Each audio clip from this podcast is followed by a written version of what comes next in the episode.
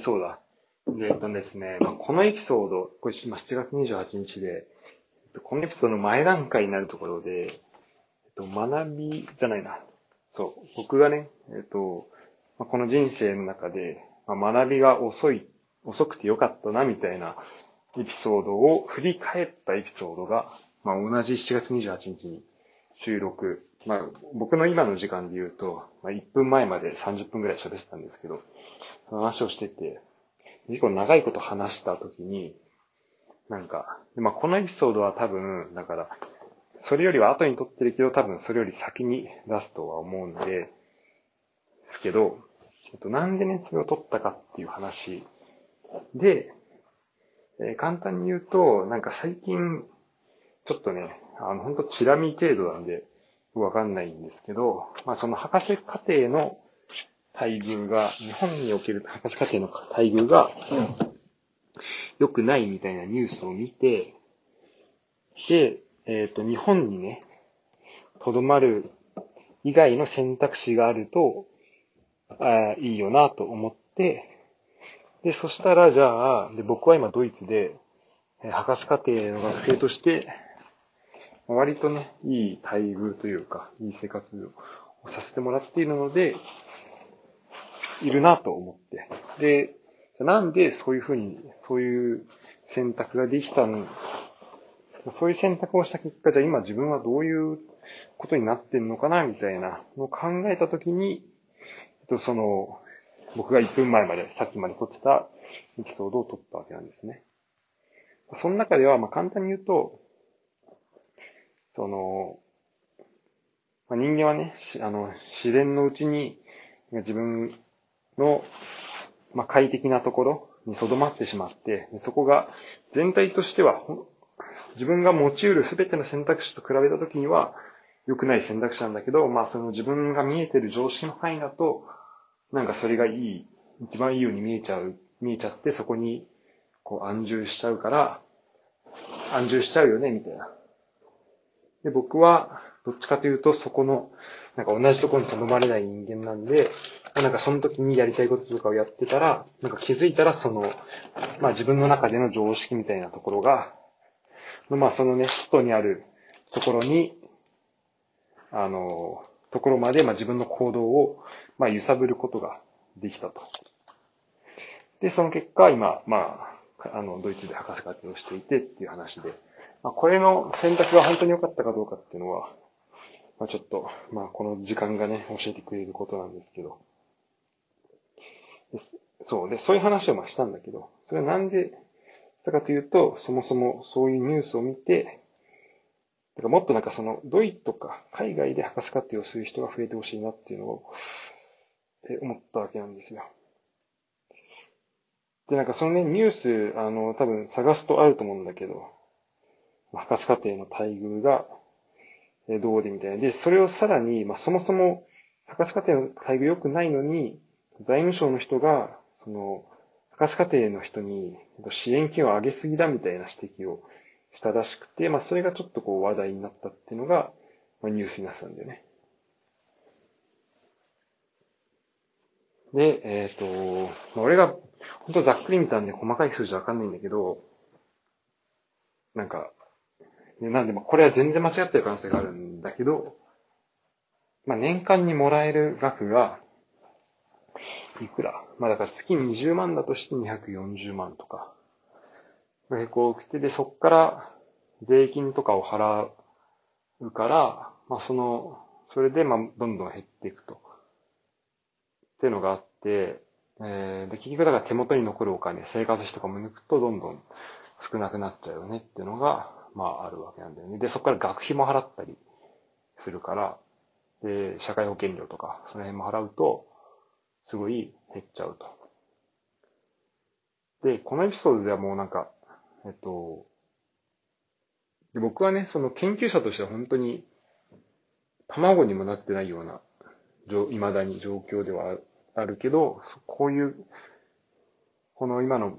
環境で研究できてるって本当に恵まれてるなと思ってて、なんかそれをなんか自分で独り占めしてるような状況なのが、ちょっとよくわからないし、なんかもっとね、研究の実績がある人がいて、いるはずなのに、その人たちが、なんか学信に通るかどうかみたいなところで一喜一憂したりとか、あと、なんかその TA の時間とかに、時間を取られて、研究が進まないっていう話を聞いたりすると、まあちょっと、なんか、なんだろう。それがね、特に日本の大学でそれが頻発してるっていうのを聞くと、まあなんだろうな、とちょっと思った時なんだよね。でももちろん海外でそれなりにリスクがあるんだけど、一旦その自分が今いる環境の、なんかその、環境を、改めてね、ちょっと説明して、それでなんか、こういう選択肢として、日本で続けるっていう選択肢も全然いいと思うんですけど、こういう選択もあるよっていうことを、で、そっちを探すっていう方向に働いてみるっていうのもありなんじゃないかっていうことをちょっと話したいです。先に言っておくと、ちょっとこれはだから、最終的にやっぱ博士課程の学校見つけたりみたいなのは、運の要素もあるし、先生との巡り合わせみたいなところもあるんで、そこはちょっと、そこに当たるかどうかみたいな、巡り合わせみたいな、その運の要素もあるっていうのは言っておきたいと思います。で、そのね、ちょっと炎上、てか話題になった記事の、僕が見たらツイッターだったんだけど、そこの、引用リツイートで、なんか、アメリカのそのハーバード大学の、大学院かな。ハーバード大学院の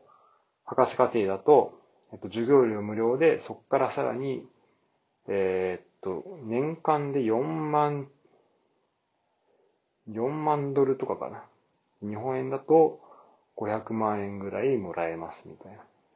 な。そこで、さらに、社会保険料もついてきて、みたいなツイートがあったんだよね。で、結構そういう大学が、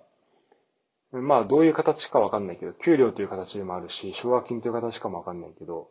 日本以外の博士課程は結構それが多いらしいんだよね。てかそれが普通らしくて、学生が学費払っていってる博士課程はほぼほぼないみたいなんだけど、自分の見てる範囲だと、そういう人が、そういうツイートを見まして、で、今僕のいる、その環境も、それに、近いなっていうふうに思ったんだよね。で、僕は、ちょっと最初から話すと、高校、経歴をね、高校ぐらいから言うと、高校大学は、エスカレーターだったので、大学に理工学部で入って、3年生から2年間、大学3年から2年間、フランスに留学をして、それはダブルディグリープログラムっていうので、だったんだけど、それがフランスで2年間で、日本に帰ってきて日本の修士1、2年を2年間、計4年間をして、学士は手に入らないけど、修士が2個手に入るっていう、そういう、かなり変わったダブルディグリーのプログラムだったんだけど、それをして、その終わった後に、半年ずれるわけなんだよね。フランスに来たタイミングで、日本の学部の3年生の6月ぐらいに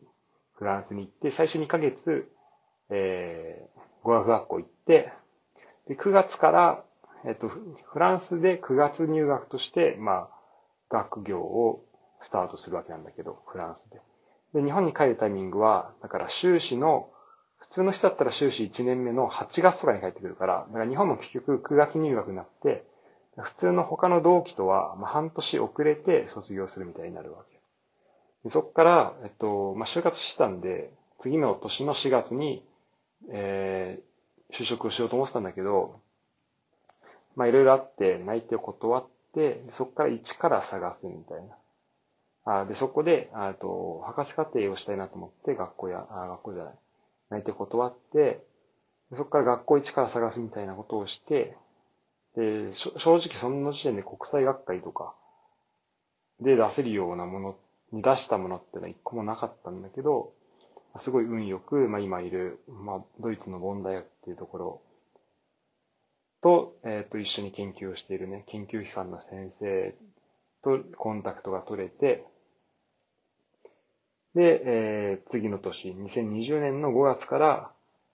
博士課程を始めましょうっていうことで、契約が進んだわけなんだよね。で、結局そこでは、コロナがあって契約が、スタートは5月じゃなくて、最終的には、その年の10月になったんだけど、まあ、とにかくスタートできて、まあ今、2年目が終わりそうなところにいるっていうところですね。で、そうですね。まあ、学校を探すプロセスも、なんかそのコネがもともとあったわけではなくて、本当自分がやりたかった、そのサッカーの研究をしたかったんで、もうサッカーデータを扱ってる研究をしてる人の論文をひたすら読んで、でその人たちにメールでひたすらコンタクト取ってみたいな、そういうプロセスを送りました。なんか今考えると結構、送った人からは割と返事もらえたなっていう気がしています。なんかその送った人のうちの一人が、なんかその時、ちょっと返事遅れてきたんだけど、この先生に連絡してみたらって教えてくれて、でその先生がたまたまもうね、その時、コンタクト取ってた、まあ今の僕の指導教官だったりっていうのがあって、あ、もう連絡取ってるんだ、じゃあ大丈夫だね、みたいな、ことも言ってもらったり。で、そっから、ちょっとして、先月かな？なんかその人が、こう、スポーツデータの、なんか、なんつうんだ。まあ、学会じゃないけど、シンポジウムみたいなやつになんか、話をしてるのを見て、あ、なんかこの人とも連絡取ったな、みたいなことをちょっと思い出したりもしたんだけど。そうですね。とにかくその、まあ、コンタクトがないまま、コネがない状態で一応探し始めて、ただ、まあ、なんとか見つけてもらってみたいなのが、まあ、あったわけなんですね。その時も他の先生からも、うちの大学でどうですかみたいな。どうですかというか、まあ、枠はあるかもしれないんでチャレンジできますよとか。そこから半年違う先生も、その時は枠空いてないんで、みたいな話をもらったんですけど、半年経ってから、あ、じゃあ、枠空きそうなんでどうですかみたいなメールをいただいたりとか。まあそういうこともあって、なんかやっぱちゃんとその誠実に連絡をすれば、基本的に、いろんな先生はちゃんとそれに対しては誠実に答えてくれるなっていうのが、まあその時の感覚でした。で、とにかくそこで学校決まって、まあ、自分としては、生活どうなるのかとか、もともとアメリカの大学に行こうと思ってたんで、そうなるとその奨学金の申請が通ってから学校の、それが、そうね、通って学校のその先生見つかるかみたいな話だったりするんだけど、でもドイツの場合は、なんかプロジェクト単位で動いていて、まあ、その国の、僕のところは少なくともそうなんだけど、その国のプロジェクトがあって、で、その国のプロジェクトが予算出しているとか、予算を出している、プロジェクトにいる先生がいて、で、その先生が、そのプロジェクトの中で博士課程の学生を雇っていて、で、その枠が一人いなくなったんだよね。だから、そこに、じゃあ、あなたどうですかっていうことになって決まったんだけど。だからまあそこのね、たまたまプロジェクトに空きが出た人がいて、で、そこに自分が入れたっていうのはまあすごい、今考えるとめちゃめちゃ幸運なこと。だからまあここに関しては再現性があるかというと、あまり言えないんだけど、ただまあ、さっき言ったように他の学校でも入れる可能性はあるから、とにかくそうやって、まず自分からリーチしてみるっていうのが大事だと思います。で、奨学金、だから最初アメリカの大学行くと思ってたんで、奨学金かなと思ってたんだけど、なんかドイツは、その、オファーレターというか、あなた通りましたよっていう連絡と一緒に、なんかその、給料これぐらいになりますみたいなのが来るわけよ。で、それを見て、最初結構まあ目を疑ったんだけど、なんか、まあもう、これはね、そのドイツに来る人というか、もし日本で困っている人がいたら、その人たち、その博士課程を続けるって意味で困っている人がいたら、まあその人の少しでも、まあ、海外に出るモチベーションになればいいなと思って話すけど、まあ給料が、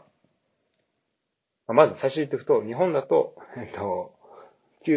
無給で、まあ学信みたいなそのお金取りに行くのは自分でやんなきゃいけなかったりして、でそこから学費を払ってっていうのがあるわけなんだけど、学費も年間50万とかするのかなってなんだけど、僕いただいたのが、大学と研究機関2つの契約あるんだけど、合わせて額面で4000ユーロとか、月4000ユーロで、で、まあ、手取りだと、結構ね、社会保険料みたいなのが高いんで、30%、40% はいかないかな、35% ぐらいはいかれるんだけど、まあ、2600ユーロぐらいは残りますと。だからまあめちゃめちゃいい家住んで、そこが月1000ユーロだったとしても、まあ月に1600ユーロは残るみたいな、そういう感じ。でまあ僕今住んでる家は月500ユーロぐらいの家賃なんで、そうするとまあ2000強ユーロぐらいは毎月残るみたいな、なんかそういう感じなんですね。で、それはなんかもう僕のことを学生時代からずっと知ってる人は分かってると思うけど、もうこれまでのその貧乏生活からしたら、もうありえないぐらいの、まあ、月お金もらえるみたいな、そういう状況で。だからもう生活に関しては全く心配する人がなくなったので、そういう意味ではかなりそれだけで結構おすすめができるかなと思います。で、なんか一応ドイツでの年金も払っているみたいだし、あと、保険料、健康保険とかも払っているので、で、ドイツとなんか日本ってちゃんと調べてないんで、まだちゃんと分かってないんだけど、なんか年金の部分が振り替えできるのかな？だからドイツで払った分、後々日本で払うみたいなのもなんかできるらしくて、てかドイツで払った分を、その後で日本で、日本でも払ってたってことに、できるのかな？日本帰った時。だったりとか、あと、健康保険も、例えばこの間僕、鼻の手術したんだけど、その時に手術と、あと、2泊入院したんだけど、手術代はお金かからず、で、その2泊の入院も、まあ、1泊10ユーロとか、まあ、かなり安い値段で、泊まることが、まあ、できたんで、まあ、そういうところね、社会保障みたいなところはすごいいいし、あれ、唯一、学校登録料みたいなのが半期で370ユーロぐらい。だからまあ、今のレートだと5万円ぐらいかな。まあ、かかるんだけど、だからまあ、年間10万ぐらいかかるんだけど、それがあると、僕が住んでる州、ノルトライン・ベストファーレンっていう州なんだけど、その州内の電車が、無料になるっていう。まあ、電車もそうだし、バスもそうだし、それが無料になるっていうチケットがあって、まあ、他にも学生、だから給料もらえてるけど、学生証も来るから、まあ、GitHub とか Notion とか Zoom とかそういうものの、なんか学生版のものがもらえたりとか、あと、Adobe の学生版のなんか割引がもらえたりとか、まあそういう結構お得なことが、まあ起きるわけなので、まあ、お金以上の結構メリットも、まああるっていうところ。なので、そういう意味ですごい今、自分がいるところのそのプログラムは、というかプロジェクトはおすすめできます。で、これはいいとこ悪いとこあると思うんだけど、アメリカの博士課程っていうのは、僕が聞いたところだと、最初何年間は授業をしながら、授業を受けて、その後に研究の期間があって、そこで博士課程の論文を書くと。でそこはなんか、日本に似てるのかな。その研究機関じゃない、研究室に入って、その先生の下でやっていって、で、その先生のリサーチアシスタントとか、あと TA みたいなのをやることによって、お金が入っていったり、あと奨学金とかもそこに含まれているのかな。っていうので、お金が入っていくっていうシステムらしいんだけど、僕がいるのは、なんか本当プロジェクト単位のもので、そのプロジェクトに対して自分が働く。だから一応指導教員はいるけど、その先生の研究室があるわけではなくて、一応その先生とはコミュニケーションを取りながら、自分で自立して研究ができるように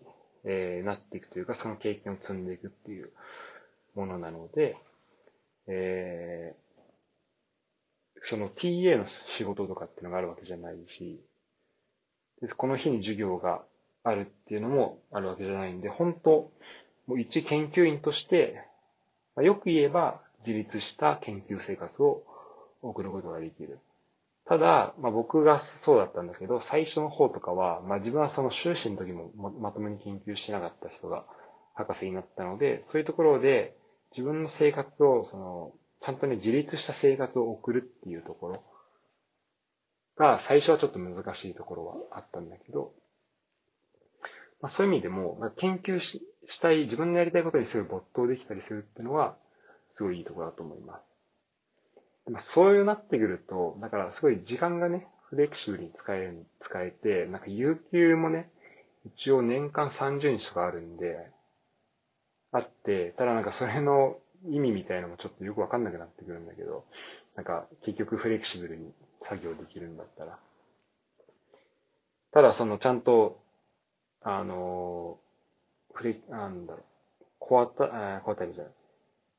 う有給をちゃんと取って、1年間のうちにこれぐらいの日はちゃんと、休みましょうねみたいなのもあるし、これがやっぱり日本と違うなっていうところなんだけど、やっぱ休むこととかに対する、考え方っていうのが、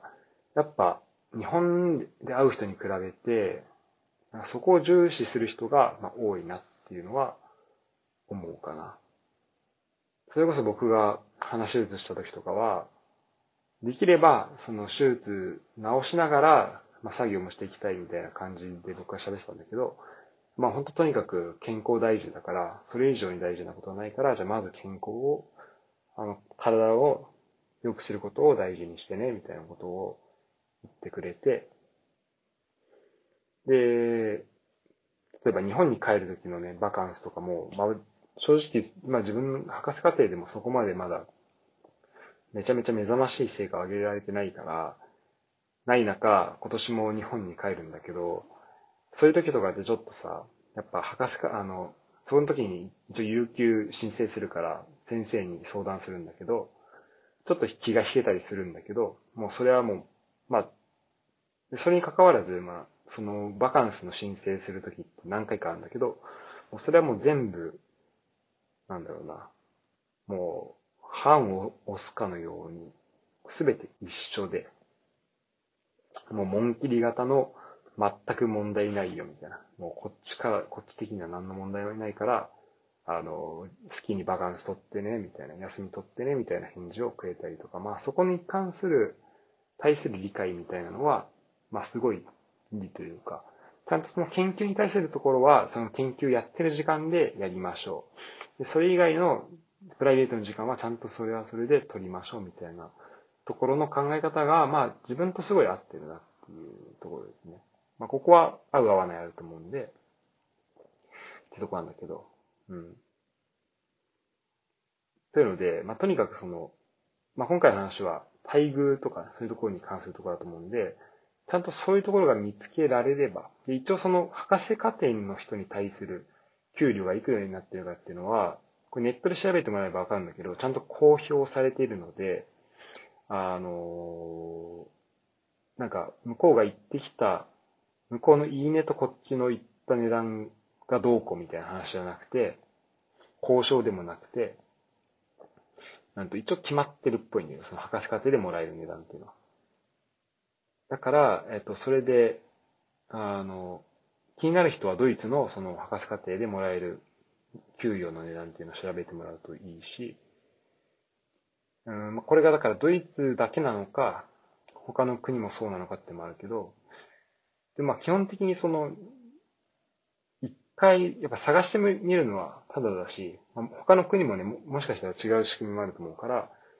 まずは、その、コネがあればそれでもいいし、なんか、例えば自分の先生に直接行って、その先生のコネを伝うってなると、その今自分にいる研究室を辞めなきゃいけないから、なんかちょっと、そういうふうに先生にも相談しづらいなってなったら、まあ僕がやったみたいに、まあ、僕は別にそこが気になってたわけではないんだけど、それなんかコネを伝った、コネじゃない、自分がやりたい研究をやってる先生に直接連絡を取ってみるっていうのは、大事だと思います。それ結構有効かなと思います。あとはその、語学のところとかね、文化のところでちょっと慣れなきゃいけないっていうのはあるんだけど、まあそれは結局、最終的にその、